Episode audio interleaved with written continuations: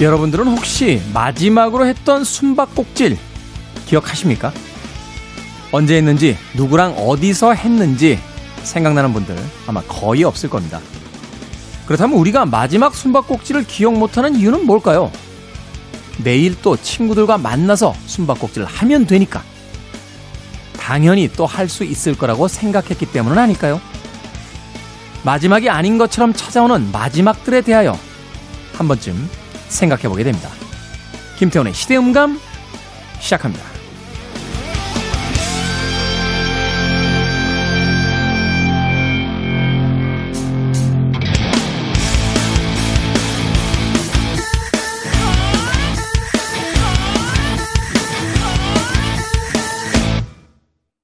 그래도 주말은 온다. 시대를 읽는 음악 감상의 시대음감 김태훈입니다. 언제든지 할 수 있다라고 생각하기 때문에 하지 못하게 되는 것들이 있죠. 아마도 부모에 대한 효도, 뭐 이런 게 아닐까 하는 생각이 들어요. 참 많은 장례식장에 가보게 됩니다만 늘 살아있는 자들이 후회하게 되는 것은 그때 좀 더 잘해드릴 걸, 혹은 그때 무엇인가를 할 걸, 이라는 후회가 아닐까 생각이 됩니다. 얼마 전에 한 조사를 보니까요, 어, 삶의 여정에 이제 마지막에 가 있는 많은 분들이 후회하는 것은 했던 일들, 하고서 실패하거나 실수했던 일들이 아니라 하지 못했던 일들에 대한 후회가 가장 많았다라고 합니다.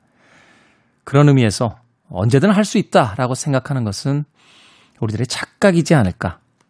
생각났을 때 하는 것, 그리고 지금 그것을 해보는 것이야말로 삶을 가장 충실하게 사는 것이 아닌가 하는 생각 해봤습니다. 이런 이야기는 사실 제 자신에게 하는 이야기예요. 마음만 먹으면 정말 대작가가 될 수 있을 것 같아서. 예. 글만 쓰면 정말 예, 위대한 걸작을 남길 수 있을 것 같아서. 아, 글을 쓰지 않은 지가 벌써 한 몇 년이 돼갑니다. 마지막으로 책을 썼던 게 한 2, 3년 전으로 기억이 되는데, 음, 다음 책 언제 나와요? 그럼 곧 나옵니다. 라고 이야기하면서, 네, 내가 책상에서 앉아서 쓰기만 하면 끝났어. 생각하면서 여태 안 쓰고 있습니다. 예. 예전에 들었던 이야기 중에 아, 이런 이야기 기억이 나요. 내일이 먼저 올지 죽음이 먼저 찾아올지 아무도 알 수 없다. 우리는 살아가면서 수많은 기회와 시간이 있다고 어, 믿고 있습니다. 그리고 또 자신의 삶을 80, 90? 난 좀 오래 살지 않을까? 뭐 이런 어, 낙관적인 세계관을 가지고 어, 자신의 운명을 이제 판가름하게 되는 그런 시기도 있습니다만 우리의 미래에 뭐가, 뭐가 있을지는 어, 아무도 알 수 없겠죠. 하고 싶은 일, 또 해야만 하는 일이 있다라면 오늘 당장 해보는 건 어떨까 하는 생각 해봤습니다. 자, 김태훈의 시대 음감, 시대 이슈들 새로운 시선과 음악으로 풀어봅니다. 토요일과 일요일 오후 2시 5분, 밤 10시 5분 하루 두 번 방송되고요. 팟캐스트로는 언제 어디서든 함께 하실 수 있습니다. 마른 5의 음악 듣습니다. Nothing lasts forever.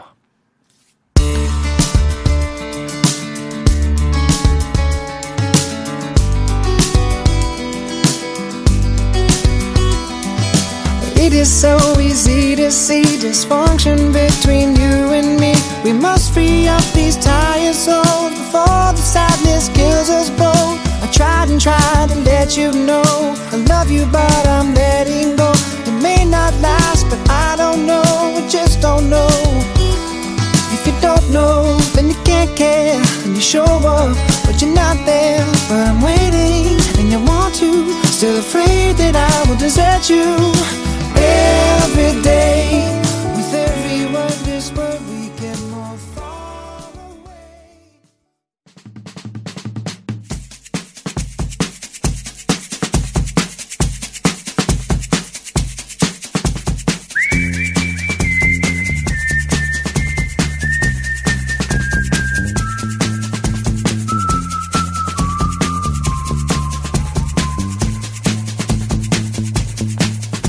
한 주간 사람들이 많이 본 뉴스 그리고 많이 봐야 하는 뉴스를 소개합니다. Most and Must KBS 산업과학부 오규정 기자 나오셨습니다. 안녕하세요. 안녕하세요. 자, 참고로 지금 저희가 방송 녹음을 하고 있는 시점은요. 11월 19일 목요일 현재까지 나온 기사들과 상황을 바탕으로 진행되는 점 양해해 주시길 부탁드리겠습니다. 자, 한 주간 많이 본 뉴스, most 뉴스 어떤 뉴스입니까? 네, 지난 11월 13일부터 19일까지 작성된 기사에 가장 많이 언급된 키워드들을 좀 살펴봤습니다. 어, 뭐, 코로나19가 다시 확산이 되고 있기 때문에 요걸 언급한 기사들이 가장 많았고요. 그리고 네. 요거 코로나19랑 관련해서 이제 백신 소식이 계속해서 나오고 있습니다. 그렇죠. 그래서 백신이 있었고 또 재계에서 핫한 이슈였던 대한항공과 아시아나 요 키워드도 있었고요. 병에 대한 이야기죠. 네, 그리고 전태일 열사 50주기가 있었습니다. 네. 마지막으로 사유리 씨 사유리 키워드까지 가져와 봤습니다. SNS에 가서 좋아요 한 번 눌러주고 왔는데 아, 그래요? 방송 같이 하면서 좀 친한 어떤 동생이기 때문에 네. 뉴스로서 만나야 되니까 좀 낯설기도 하긴 하더군요. 네. 자, 코로나19 백신에 대한 이야기부터 좀 음, 해주시죠. 네, 우선은 이제 코로나19 다시 확산하면서 정부가 19일부터 수도권 등 일부 지역에 사회적 거리두기를 1.5단계로 격상을 했습니다. 그리고 어, 감염 취약 시설에 대한 방역 지도와 점검을 지금 벌이고 있는 상황입니다. 네. 방역 당국은 이 과거 확진자 대부분이 특정 집단에서 대규모로 발생했다면 지금은 이제 삶의 현장 곳곳에서 동시다발적으로 나오고 있기 때문에 이제는 언제 어디서 누가 걸리더라도 이상하지 않는 상황이다. 네. 그러면서 방역 수칙 준수를 거듭 부탁하고 있습니다. 어, 이전까지는 어떤 사람이 많이 모이는 공간에 어떤 특수한 상황 속에서 이제 집단 발병이 됐다라면 네. 이제는 이제 생활의 어떤 공간들 말하자면 뭐 그쵸. 사무실 뭐 동호회 모임 목욕탕 뭐 이런 데서 이제 산발적으로 계속 감염들이 그렇죠. 일어나니까 특별히 막 위험한 더 지역이 아니라고 된다. 하더라도 나올 수 있다. 2차 3차 감염이 굉장히 많았잖아요. 그 그럼요. 예. 감염돼서 집으로 돌아와서 가족이 걸리고 또 가족이 그 삶의 공간에 가서 또 다른 사람에게 이제 전염이 되는 상황들이 펼쳐졌으니까 네. 어, 3차 유행의 시기다. 이번 겨울만 넘기면 희망이 보인다라는 이야기들이 많이 나오니까요. 좀 네. 조심 좀 해야 될 것 같습니다. 네, 그래도 이제 좀 희망적인 소식이 백신 개발 소식인 건데 네. 제약사 모더나에 이어서 화이자도 그 면역 효과가 95%까지 나타나는 백신을 성공적으로 개발했다 이런 내용들을 계속해서 발표하고 있습니다. 그리고 네. 특히나 이 고위험군으로 분류가 되고 있는 65세 이상 인구 그 고령층에 대해서도 94%의 예방 효과가 나와서 20일에 그러니까 미국 식품의약국에 긴급 사용 승인을 신청을 할 텐데 별다른 어떤 특이점이 없다면 몇 주 내로 아마 승인이 되겠죠. 그렇죠. 예. 어, 지금 뭐 비상 상황이기 때문에 뭐 기본적인 어떤 요건만 충족시키면 바로 지금 미국 쪽에선 워낙 또 희생자도 많고 어, 네, 그렇습니다. 허가를 내지 않을까 하는 생각이 듭니다. 네. 근데 하는 뉴스를 보니까 우리나라는 그렇게 서두르지 않는다. 어, 음. 다른 나라가 일단은 그 접종을 시작을 하면 결과를 좀 지켜보겠다. 음. 그 이유로는 우리가 지금의 어떤 시스템을 가지고 어, 방역을 충분히 해낼 수 있기 있기 때문에, 때문에, 예. 뭐 그런 이야기도 나오고 있던데요. 네. 하지만 이제 정부는 내년까지 우선은 그 3천만 명분의 백신을 확보하는 거를 목표로 계속 이제 협상은 하고 있다. 이런 발표도 있었습니다. 네, 그렇죠. 확보를 해야죠. 네. 자, 다음 뉴스. 대한항공과 아시아나가 합쳐집니까? 부채 비율 2,300%의 아시아나 항공을 누가 인수할 것이냐가 정말 재계의 관심사였는데 이게 그걸- 2,300%나 되나요? 네. 그 대한항공이 이걸 인수하기로 결정을 했습니다. 근데 인수 방식이 산업은행이 그 한진그룹 지주사인 한진칼에다가 8천억 원을 이제 지원을 하고 그러면 이제 한진 칼은 자회사인 그 대한항공에다가 그 돈을 또 대여를 해줘서 그 네. 돈으로 아시아나를 인수하는 이런 방식이거든요. 그러면 결국 이제 산업은행이 어느 정도 이제 권리를 갖고 그렇죠. 네, 운영에 예. 공동으로 참여하겠다 이런 이야기가 되겠네요. 네, 그렇습니다. 그런데 이제 이 대한항공이 아시아나를 왜 지금 인수를 하겠다고 하는지 그 인수 배경과 두 회사가 합쳐질 경우에 그 노선 독과점 우려 이런 것들이 있기 때문에 이것과 관련한 보도들이 잇따랐습니다. 우선은 인수 배경에 대해서는 조원태 한진그룹 회장의 경영권이 좀 이제 위태한데 누나- 집안 싸움이 됐잖아요. 네, 그렇죠. 누나인 조현아 전 부사장, 그다음에 반도건설 그리고 강성부 펀드라고 하는 그 KCGI 펀드가 경영권을 위협을 하는 상황인데 조원태 회장의 지분 우호 지분이 41%고 반대 측이 갖고 있는 요 아까 말씀드렸던 삼자 연합이 가지고 있는 그 지분이 46%이기 때문에 사실은 경영권이 불안한 상황이거든요. 네. 그러니까 만약에 이제 산업은행이 8천억 원을 투입을 해서 지분을 좀 차지하고 만약에 그 지분이 좀 조원태 회장한테 우호적인 지분이 된다면 경영권을 충분히 방어를 할 수 있기 때문에 그래서 인수를 결정했다라는 그런 분석들이 어, 꽤 많습니다. 그러니까 말하자면 이제 아시아나 항공을 인수했을 때 가져올 어떤 사업적 그 성과를 계산한 게 아니라 그렇죠. 이 아시아나를 인수하기 위해서는 그 자금이 필요한데 그 자금을 이제 산업은행이 빌려주게 되면 그걸 가지고 지분 확장을 해서 그렇죠. 경영권을 보호하기 방어하겠다. 위한 예. 방식으로서 인수를 한다. 네. 그래서 이제 정부가 그러면 조원태 일가에게 뭔가 특혜를 주는 것이 아니냐 이런 비판이 나오고 있는 거고요. 정부 입장에서 복잡하겠네요. 이게 결과론적으로 특혜가 될 수도 있는 위험도 있고 그렇다고 네. 지원을 안 해주자니 그럼 아시아나를 파산 상태로 지금 몰아가야 되는. 상황이고. 네, 그런 문제도. 있습니다. 복잡하네요. 네, 그리고 네. 또 하나가 잠시 언급했지만 그 독과점 문제인데 이 합병을 하게 되면 공정위가 어, 두 회사의 합병에 대해서 이제 독과점 여부를 심사를 하게 돼요. 그런데 이게 전체 비율로만 보면은 지금은 저가 항공사도 있고 외항사도 많아졌기 때문에 뭐 그렇게 독과점이냐라고 볼 수도 있지만 이게 노선별로 분석을 하면 어떤 노선은 점유율이 3분의 2가 넘는 그런 곳도 있어서 이거 공정위가 독과점으로 판단할지 여부도 좀 관심을 가지고 지켜봐야 되는 부분입니다. 저도 좀 쳐다봤더니 이렇게 인수를 안 할 경우에 주요 기업이 이제 그 파산 상태로 이르게 되면 이제 예외적인 조항으로 독과점을 인정해 주겠다라는 부분도 음. 있는데 결국 이제 우리에게 네. 가장 중요한 건 코로나 시기가 지난 뒤에 이제 항공권의 금액이 그렇죠. 이게 독과점 형태가 되면 이제 폭등하지 그렇죠. 않겠느냐 이제 네. 그 부분이잖아요. 네, 그게 엮여 있기 때문에 사실은 이슈가 중요한 거죠. 음, 네, 그 부분을 어떻게 좀 조정을 할지 어, 그리고 저의 대한항공과 아시아나 마일리지는 어떻게 되는 건지 예, 그 부분 가장 지금 궁금한 부분입니다. 자, 다음 뉴스.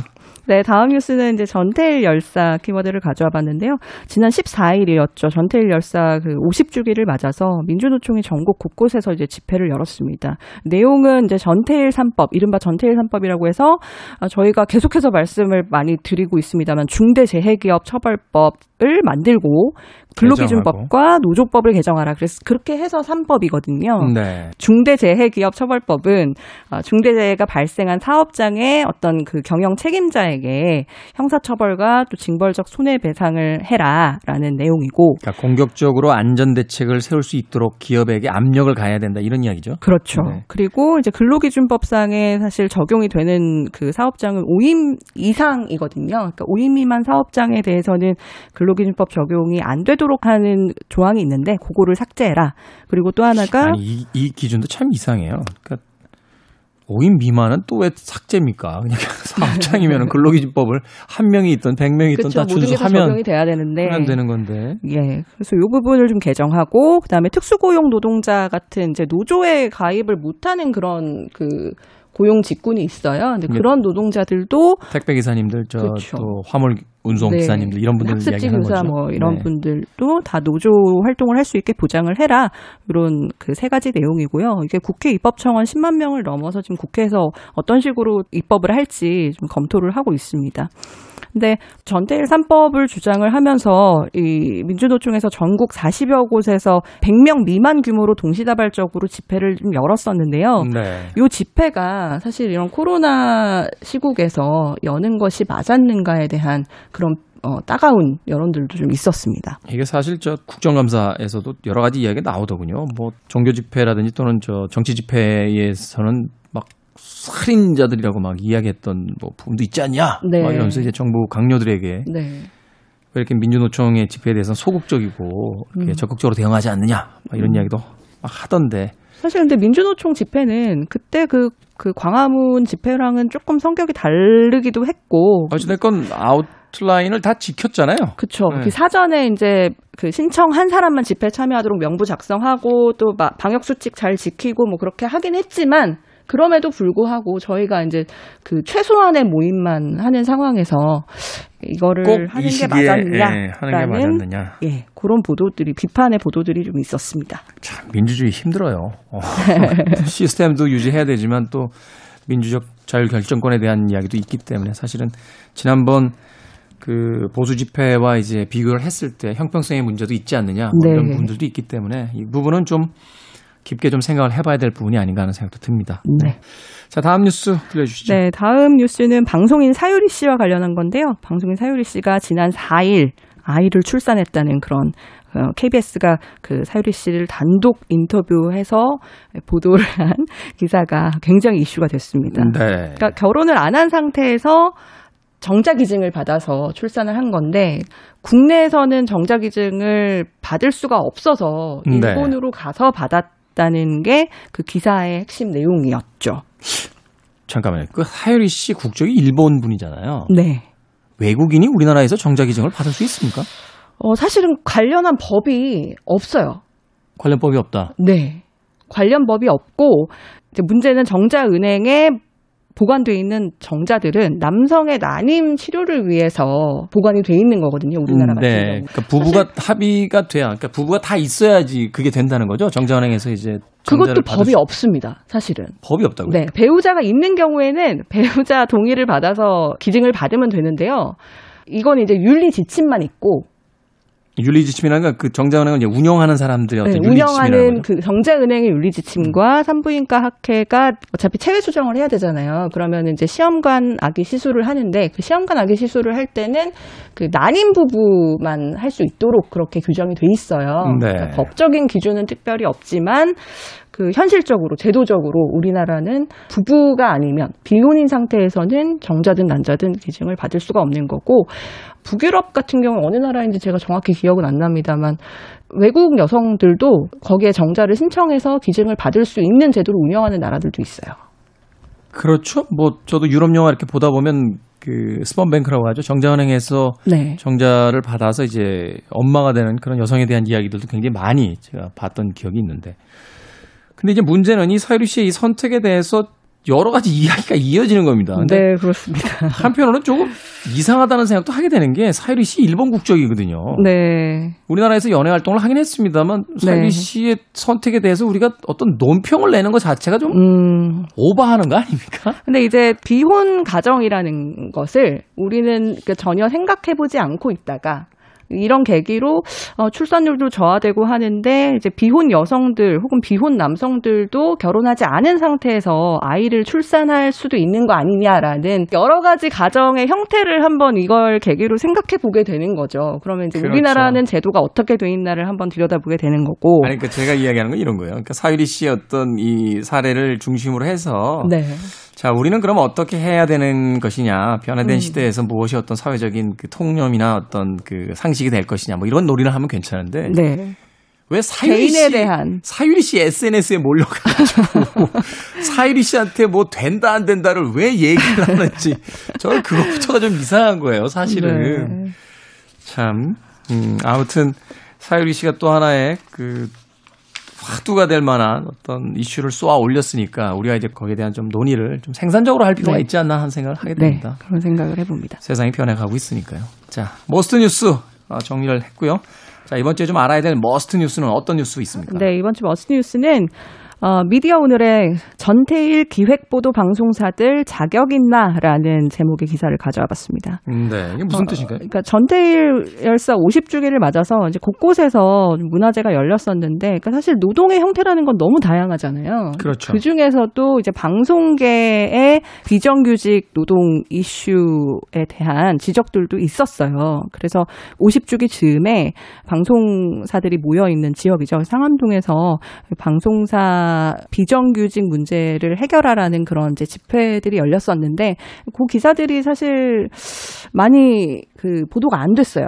음. 예, 그래서 가져와 봤습니다. 그리고 미디어 오늘이 계속해서 어, 시리즈로 연속 보도로 이 방송계의 노동 이슈에 대해서 계속해서 지적을 하고 있는데요. 어떤 얘기가 있었냐면 이제 프리랜서로 작가를 방송계에서 채용을 하잖아요. 그렇죠. 런데 이제 그 방송 작가라는 역할이 사실 프리랜서긴 하지만 고용 형태는 사실상 9to6 근무를 하거나 나인투 식스 넘어가죠. 네, 넘어가는 경우가 허다하고요. 네. 네. 그리고 이제 본사 담당자로부터 직접적인 지휘 감독을 바- 받는 이제 그런 사례들이 많기 때문에 그런 사례 도 어, 요 연속 보도에 보면 다뤄지고 그리고 이제 또 어떤 사례가 있었냐면 14년 동안 한 달에서 6개월 단위로 쪼개 가지고 24번이나 계약을 했대요. 프리랜서 계약을.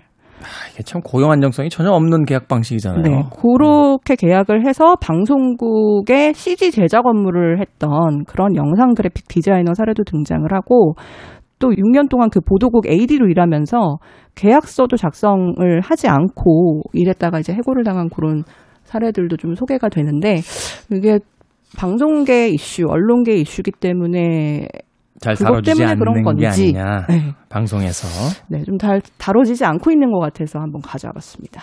이게 몇 개월 단위로 그 일을 하는 거라면 뭐 이렇게 산발적인 고용 계약도 뭐 일리가 있다라고 보겠습니다만 14년이나 6년 뭐 이렇게 근무를 했다라면 업무에 대한 어떤 예측성이 있는 거잖아요. 그럼요. 예. 그런데 그걸 3개월 단위 뭐 2개월 단위 이렇게 계약을 해서 계속 연장을 한다라는 건 네. 좀 그건 너무 사용자의 편의에 따라서 하는 것이 아닌가. 저도 KBS에서 듭니다. 방송하고 있습니다만 네. 그 어, 노동에 대한 어떤 그 공정성의 문제, 뭐 정의에 대한 문제를 만드는 프로그램도 네. 비정규직 노동자의 노동으로 만들어진다는 그게 자체가 참 모순적인 것 같아요. 아이러니가 아닌가 하는 생각을 해보게 됩니다. 아, KBS가 좀 결단을 해주시면 어떨까 하는 생각도 네, 해봅니다. 네, 일용직 노동자로서 한마디 드렸습니다.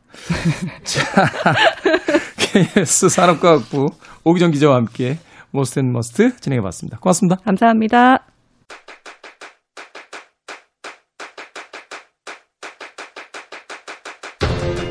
그래도 주말은 온다. 김태훈의 시대 음감.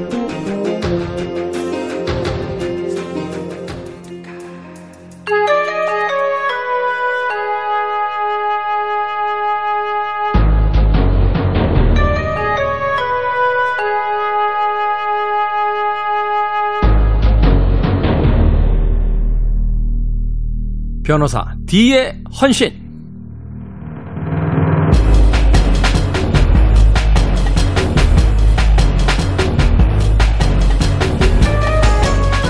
한국 사람들이 누군가와 갈등을 겪을 때 그 끝에 꼭 튀어나오는 말이 있습니다. 법대로 해, 법대로. 그렇다면 법대로 하자라는 말을 자주 쓰는 한국인들은 그만큼 법을 신뢰한다는 뜻일까요? 법은 잘 모릅니다만 저희는 이분만큼은 신뢰합니다. 변호사 D의 헌신 도진기 변호사님 나오셨습니다. 안녕하세요. 안녕하세요. 도진기입니다. 언제부터 사람들이 법대로 해, 법대로 이렇게 이야기했던 걸까요? 근대 법치국가 이후라고 믿고 싶습니다. 예. 근데 법치국가 이후로 그 전에는 뭐 온정에 의해서 혹은 뭐 학력 지연 이런 거에 의해서 공평치 않게 됐지만 법치국가가 어른들한테 됐으니까 물어봐. 예, 뭐 이렇게. 예. 아, 그러니까 법대로 하자. 법정에 가면 자기들 다 이길 줄 아나 봐요. 그럴 겁니다. 자기가 다 정당하다고. 다 사람들이 자기들의 어떤 시각을 가지고 사건을 쳐다보기 때문이 아닐까. 그렇죠. 민사 소송도 결국 원고 피고 다 각자 자기가 옳다고 싸우는 거니까. 네. 근데 사실은 반반인 거죠. 사람들은 언제나 자기 생각대로만 세상에 또는 사건을 쳐다보는구나 이런 예. 생각도 했습니다. 자, 김태훈의 시대음감 오늘 함께 나눠볼 그날의 사건 이야기 어떤 이야기입니까? 예, 최근에 그 데이트 폭력 사건이 좀 크게 그 화제가 되고 있지 않습니까? 이걸 데이트 폭력이라고 봐야 됩니까? 뭐 최근에는 뭐 교제 중 폭력이다 뭐 이렇게 좀 용어를 바꿔야 된다. 데이트라는 낭만적인 단어 쓰면 안 된다. 예. 막 이러게 이런 이야기도 있던데. 그렇죠. 그래서 이 뭐 최근에 관심과 관련해서 2018년에 있었던 데이트 폭력 관련 민사 손해배상 사건을 얘기하려 합니다. 2018년에 있었던 사건. 예. 최근에도 그 CCTV로 공개된 그 부산이었나요? 네. 그 지하도에서의 어떤 폭행 사건 이런 거 보면 야 이게 사실 남자 입장에서는 그렇게 크게 신경을 안 쓰고 살았던 사건인데 막상 영상을 보니까 여성들에게는 이게 남자를 사귄다는 것조차도 어떤 면에서는 위험을 감수해야 되는 것 아닌가 뭐 이런 생각도 들던데. 참혹하죠. 그게 글로만 읽으면 그냥 주먹으로 몇 대 때렸다 이렇게 보이는데 영상으로 보면 그게 느낌이 다르거든요. 아니 그거를 누가 연인 관계 혹은 뭐 교제 중인 관계라고 하겠습니까? 예. 철천지 부모 원수를 뭐 이렇게 때리는 것도 아니고 그 일방적이죠, 일방적. 일방적일 수밖에 없죠. 네. 여성들이 뭐, 뭐 최근에는 뭐 가정 폭력에서도 여성 폭력의 비율도 있다라고 합니다만 그 물리적인 힘으로 어떻게 되겠습니까? 예. 그건 뭐 비교할 수가 없죠. 음, 네. 자, 2018년에 있었던 어떤 사건입니까?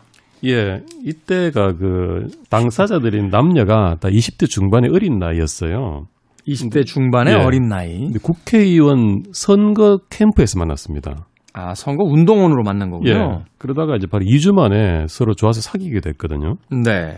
이 처음에 남자가 여자한테 조금 통제하려는 그런 성향을 보이긴 했습니다. 처음부터. 대부분이 폭행 사건, 폭력 사건의 남성들이 좀 그런 성향이 강한 것 같아요. 거기서 출발을 하죠. 어. 통제, 집착 이런 데서. 네. 이 남자도 처음에는 이제 조금 뭐 옷차림을 간섭하는 데서부터 아, 왜 그런데요? 밖에는 우리 오기나 PD가 고개를 절레절레 흔들고 있는데. 그렇죠. 이거부터가 사실 징조가 안 좋은 거죠. 그렇죠. 뭐 짧은 바지나 치마를 입지 마라. 뭐 민소매 입지 마라. 이런 식으로 통제를 한 겁니다. 아니, 부모님도 놔둔 옷차림을 왜 남자친구가. 그러게 말이죠. 그래서 평소에 이제 후드티나 맨투맨 이런 것밖에 못 입게 한 겁니다. 네.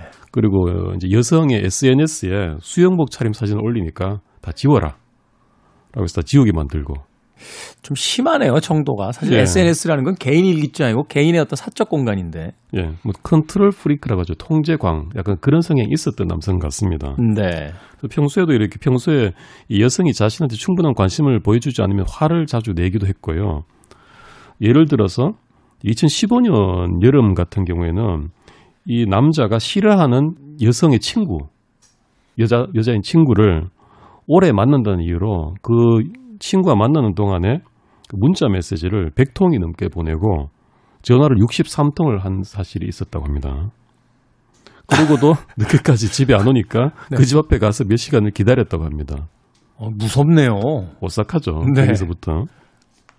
이런 집착적인 성향 때문에 이 여성이 힘들어서 이제 헤어질까 고민을 하다가 네. 해를 넘기고 사건의 무대가 된 2016년 3월 5일이 맞이하게 됩니다. 이날 밤에 사건이 벌어지는데요. 이 두 남녀가 지- 모임에 갔다가 집에 돌아오면서 남자가 여자를 집에 데려다 주게 됩니다. 네. 그러다 집 근처에 편의점에 같이 들릅니다. 편의점에 들러서 이 남자가 여자한테 내 간식 사줄게 골라봐라고 합니다. 그러자 이 여성이 고르지 않고 가만히 있습니다. 그러니까 남자가 계속 골라라고 하면서 요구하니까 그 여자가 알아서 골라달라고 합니다. 남자에게. 예. 그러자 갑자기 남자가 화를 냅니다. 왜요? 너는 내가 뭘 좋아하는지 아느냐? 왜 구체적으로 말하지 않느냐? 라고 화를 냅니다.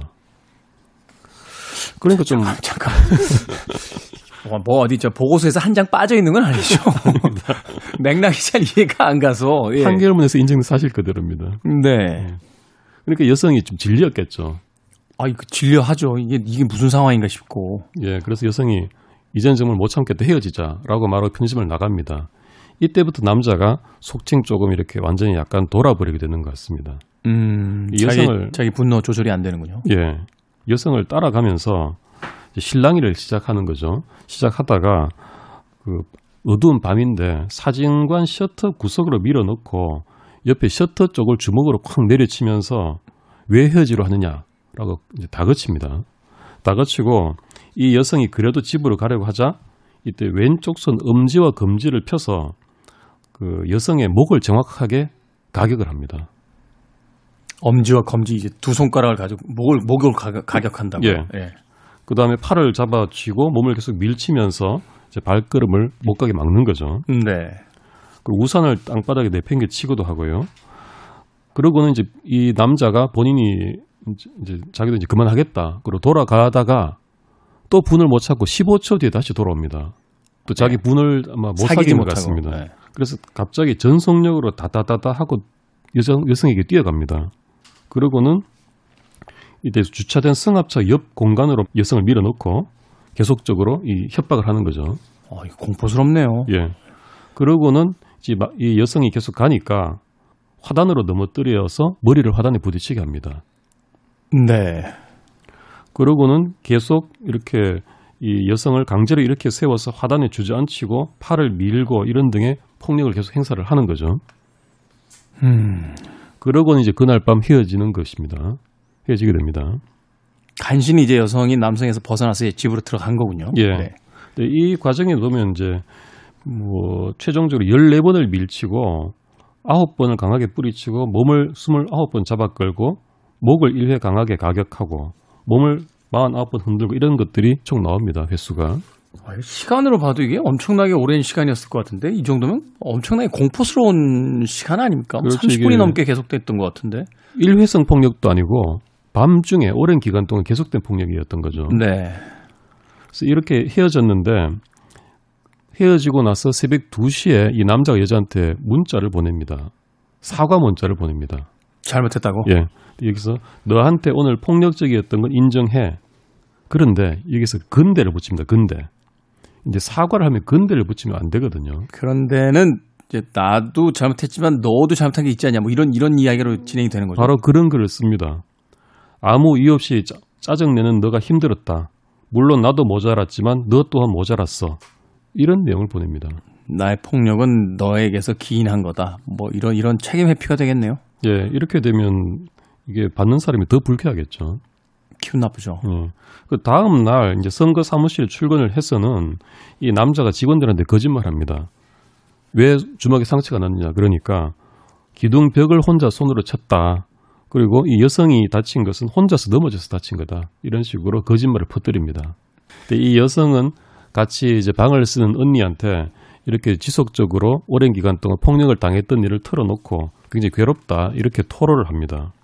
그러고는 이 여성이 바로 이 다음 날 경찰서 인터넷 사이트에 폭력 신고를 하고 네. 조사를까지 받습니다.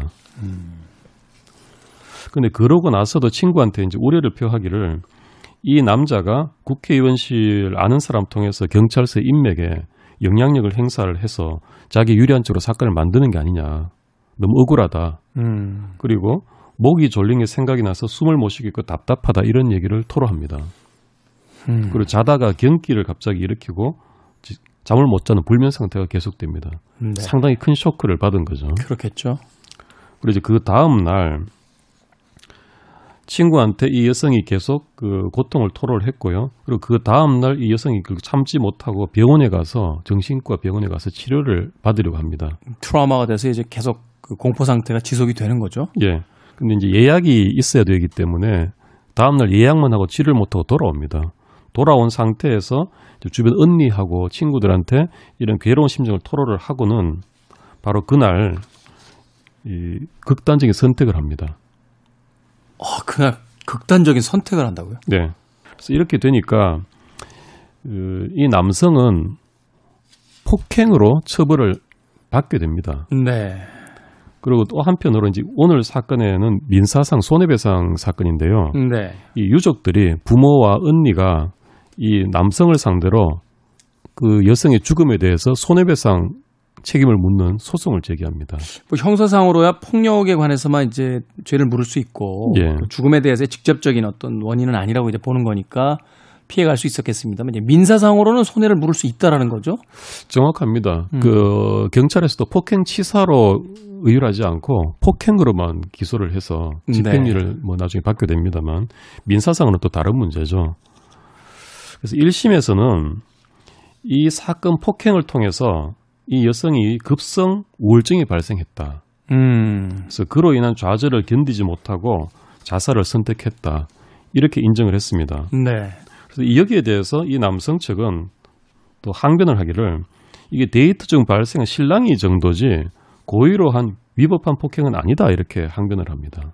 아, 위법한 폭행이 아닌 게 어디 있습니까? 폭행이면 다 위법이지.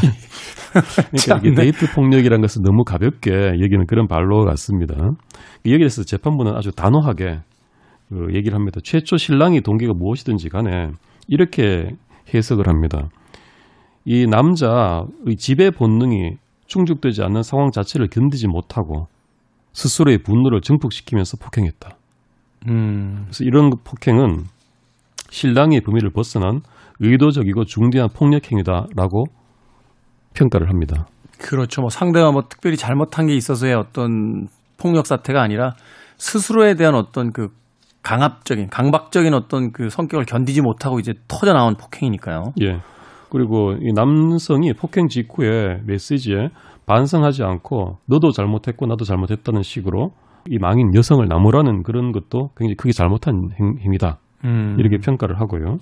결국 이러한 남성의 행위에 따라서 이 여성이 극도의 그 우울증이 발병해서 출구가 없다는 절망적인 심리 상태에 빠져서 극단적인 선택을 한 것이므로 인과관계가 있다. 음. 그래서 이 죽음에 대해서 책임을 배상하라라는 네. 결론을 내립니다.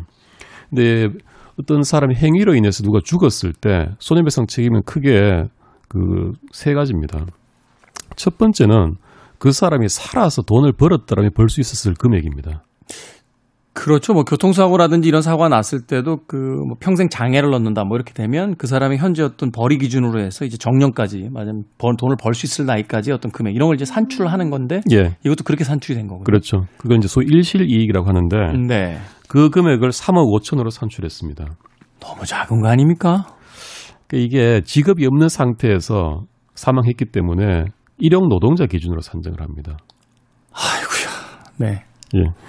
이것도 사실 작죠. 그다음에 이제 장례비가 나옵니다. 사망했으니까 네. 장례비는 300만 원 책정이 됩니다. 네. 그다음에 이 위자료입니다. 죽은 사람 본인하고 가족들이 위자료인데 에, 죽은 여성에 대해서 1억 원, 부모에 의해서 각 3천만 원, 언니에게 2천만 원 이렇게 인정했습니다. 그건 무슨 근거입니까? 위자료는 적절히 판사가 기준에 따라서 작- 책정하도록 되어 있습니다. 아니 물론 사람을 이제 금액으로서 환산할 수 있는 존재는 아닙니다만 네. 사망 이후에 뭐 그 여성이 이제 평생 벌었을 때의 어떤 금액을 이제 손해배상의 기본으로 잡는다라면 그럼 부모님에게 돌아가는 손해배상은 그 여성을 평생 동안 키운 금액도 산정이 돼야 되는 거 아닙니까? 그거는 지금 이제 그 법제상에서 배제되어 있습니다. 왜요? 아니 제가 변호사님한테 시비를 거는 건 아니고요. 아, 제 상식으로 본다라면 그렇지 않나요? 이 손해배상이라는 게 이제 미래에 어떤 얻어질 기대 수익에 대한 부분도 있겠습니다만 그 사람에게 지금까지 말하자면 투여된 어떤 그, 그 전체적인 어떤 금액에 대한 부분들도 마땅히 그 근거가 될 수 있는 뭐 이런 건데 법에서 이제 그거는 봐주지 않는다는 거군요. 예, 그 사람은 물론 이제 다른 어떤 물건이라든지 어떤 그 서비스에 대해서도 그동안 투입된 비용에 대한 손해배상은 인정이 되지 않습니다. 그런데 네. 이것조차도 항소심에서 깨집니다. 항소심에서도 진다고요? 예. 어떻게 깨집니까? 결국 1심의 제일 큰 논리는 그거거든요. 이 남성의 폭행, 폭행과 이 여성의 극단적인 선택 사이에 인과관계가 있다. 네. 그러니까 책임져라라는 그, 그거든요. 그렇죠. 그래서 일실 수익 3억 5천도 배상 명령 나온 거고요. 근데 항소심에서는 다르게 봅니다. 근데 법에서의 인과관계는 우리가 말하는 인과관계 좀 다릅니다. 어떻게 다르죠? 말 A라는 행위가 있어서 B가 발생했을 때는 우리가 보통 인과관계가 있다라고 보겠죠. 그렇죠. 근데 법에서는 A라는 행위가 있는 경우에 통상 일반적으로 대개 B라는 결과가 발생한다라는 관계가 인정될 때만 인과관계를 인정을 하고 책임을 묻습니다. 일반적 사례에 비추어 봤을 때 특수한 사례는 좀 인정하기 쉽지 않고 그렇습니다. 우리가 통념적으로 이런 사건이 있을 땐 이런 결과로 가더라 하는 정도만 돼야 인과관계를 인정해 주겠다. 예. 그 법적 용어로는 상당 인과관계라고 하는데요. 그게 인정이 돼야지 법적 책임을 물을 수 있거든요. 근데 여기서 말하자면 그겁니다. 이 정도의 폭력을 행사를 했을 때 통상적으로 사흘 뒤에 여성이 극단적인 선택을 하느냐. 그 관점에서 봤을 때 그건 아니다라는 거죠. 굉장히 정신적으로 힘들겠지만 극단적인 선택은 아주 예외적인 경우다. 아니, 예외적인 겁니다. 경우라도 한 거잖아요. 그렇죠. 근데 이게 아까 말씀드렸지 A가 있었고 그 뒤에 B가 있었다라는 이유만으로 책임을 묻는다면 이런 거죠. 살인자가 있습니다. 그러면 살인자를 출산한 모친한테까지 책임을 물을 수 있게 됩니다. 너가 걔를 낳았기 때문에 걔가 살해한 거 아니냐. 근데 이 그런 인과관계는 배제를 해야 된다라는 거죠. 그러네요. 이게 고구마 다섯 개 물도 없이 먹은 것처럼 가슴이 답답하긴 합니다만 예.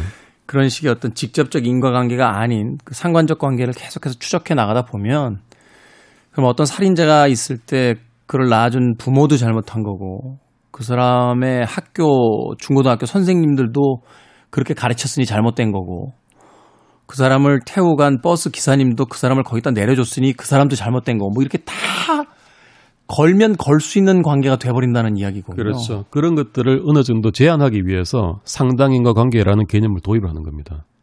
음, 그 기준에 비춰서 판단해 보니까 여기서는 뭐 안타깝지만 인과관계는 인정이 되지 않는다 라고 판단한 겁니다. 그래서 결국 죽음에 대한 인과관계가 부정됐기 때문에 일시이익이 3억 5천만 원이 날라갑니다. 그리고 장례비 300만 원도 날라갑니다. 남은 건 위자료밖에 없습니다. 위자료도 많이 깎입니다. 망인 여성 본인이 2,500만 원, 부모가 각 1,000만 원, 망인의 언니가 500만 원 이렇게 인정이 되고 끝이 납니다. 20여 년 동안 애지중지 키운 자신의 딸과 동생이 사망했는데 그러니까 5천만 원 정도 이제 받는 거네요. 네, 그렇죠. 아니 돈으로 환산할 수 없겠습니다만 그 돈의 금액이 주는 어떤 위로가 있잖아요. 그 숫자가 주는 위로가 우리 딸이나 동생이 잘못한 게 없다. 저 상대가 그만큼 큰 죄를 지었다라는 것을 이제 상징적으로 보여주는 것이기 때문에 예. 그 액수의 크기가 사실 그런 의미에서 굉장히 중요한 것인데 항고 안 했습니까? 상고를 상고. 네. 그 여부는 확인되지 않습니다만 통상 이런 경우는 상고해도 그대로 확정이 됩니다. 거의 100%. 법리적으로는 뭐 특별한 문제가 없는 판결이었기 때문에 네. 그러니까 이게 그 법의 어떤 한계를 보여주는 그런 사건이죠. 그 법이 범죄자를 충분히 처벌하지도 못할 뿐더러 그 개인이 입은 손해를 충분히 배상을 시켜주지도 못합니다. 참 그런 일면을 보여주는 사건이라고 할 수 있습니다. 최근에 이 그 데이트 폭력, 뭐 교제 중 폭력 이 사건들이 점점 급증하는 추세인가요? 아니면 뭐 그 언론 보도가 그 자극적인 뉴스들을 좀 더 많이 실어 나르기 때문에 그렇게 느껴지는 걸까요? 통상 이런 종류의 범죄들이요, 자꾸 이렇게 폭증한다라는 기사들이 날 경우에는 대부분이 그동안 시시했던 것들이 벗겨지는 경우가 많습니다. 수면 위로 이제 올라온다. 예. 어, 그러니까 그동안은 사실은 뭐 교제 중에 이렇게 상대 남자가 약간 폭력적으로 나와도 다음날 뭐 사과하고 뭐 울고 뭐 이러면 아유, 뭐저 사람도 심성은 착한 사람이고 나도 뭐 잘못했나 보다 이러면서 이제 좋게 좋게 넘어가려고만 했던 것들인데 분명히 범죄라는 어떤 사회적 인식이 생기니까 이런 일들을 이제 조, 어, 뭐 경찰 고소라든지 하면서 점점 수면 위로 이제 올라오는 경우들이 이제 많아지고 있는 것이다. 그렇습니다. 그 예전에는 남성이 길에서 여성을 패고 있을 때 사람들이 말리려 들면 내 여자야 건드리지 마. 뭐 이런 게 있었거든요. 그. 사람들이 예, 진짜 그랬어요. 물러났습니다.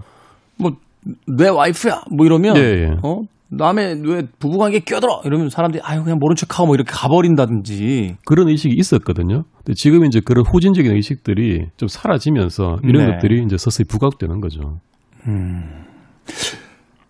이야기 그 도입부에 제가 잠깐 드렸던 이야기인데 그 부산 왜 지하도인가요? 거기서 예. 있었던 그 폭행 사건 여성이 이제 강력하게 그 말하자면 저 처벌을 원치 않는다 고소 취하겠다라고 해서 이제 그 경찰이 이걸 이제 뭐 말하자면 이제 수사권 뭐 기소권 없음 뭐 이런 식으로 해서 이제 그더 이상 수사를 안 하게 됐다라는 기사를 본 적이 있는데 제가 흥미로운 이야기를 하나 들은 게 거기 그 남성이 여성을 가격할 때 휴대폰을 사용했단 말이에요. 예. 신체가 아닌 어떤 특수한 기구를 쓰게 되면 그건 이제 특수 폭행의 범주에 들어가게 되는데 예. 그러면 그거는 피해자가 어, 처벌을 원치 않더라도 형사법으로서 수사를 할 수 있다 이렇게 된 구정이 있다는 걸 제가 들었거든요. 예, 맞습니다. 그 이번 사건 같은 경우도 피해 여성의 의사와 관계없이 수사가 진행될 겁니다. 진행이 됩니까? 예. 어, 저는 그냥 경찰 분들께서 다 좋게 좋게 해결하라는 쪽으로 이야기를 하신 것 같아가지고 이게 말이 처음에? 아마 그러다가 여론에 보도되니까 부랴부랴 좀 제대로 수사를 하는 것 같습니다. 아니 여론 보도를 떠나서 영상을 보고 그걸 어떻게 보냅니까 집에다가 그러니까 이게 저도 참 그런 영상을 보면서 분노를 하는데요. 수사기관이나 법원에서 매일 그런 걸 보다 보니까 좀 무뎌집니다, 사람들이. 아, 그런 사건들에 대해서 본의 아니게 좀 편의대로 좀 넘어가려는 부분들도 분명히 있었던 것 같다. 예. 하지만 이제 좀 새로운 여론의 어떤 분위기가 있으니까 이제 재수사가 되지 않겠느냐라고 이야기를 해주었습니다. 자, 데이트 폭력 자살 손해배상 청구 사건. 아, 분명히 이야기합니다만 이건 낭만적인 무엇도 아니고, 어, 엄격한 그 법에 의해서 어, 중대한 폭력 상황이라는 거 다시 한번 음, 생각을 좀 해봤으면 좋겠습니다. 자, 변호사 디에 헌신. 오늘 도진기 변호사님과 함께 아, 현재 미디어에서 어, 보도되고 있는 데이트 폭력에 대한 이야기 나눠봤습니다. 고맙습니다. 예, 감사합니다. 자, 저도 인사드리겠습니다. 사라 맥락클란의 엔젤 들으면서 작별 인사드립니다. 지금까지 시대음감의 김태훈이었습니다. 고맙습니다. Spend all your time waiting for that second chance, for a break that would make. There's always some reason to feel not good enough, and it's hard at the end of the day. I need some distraction. Oh, beautiful release. Memories seep from my veins. Let me be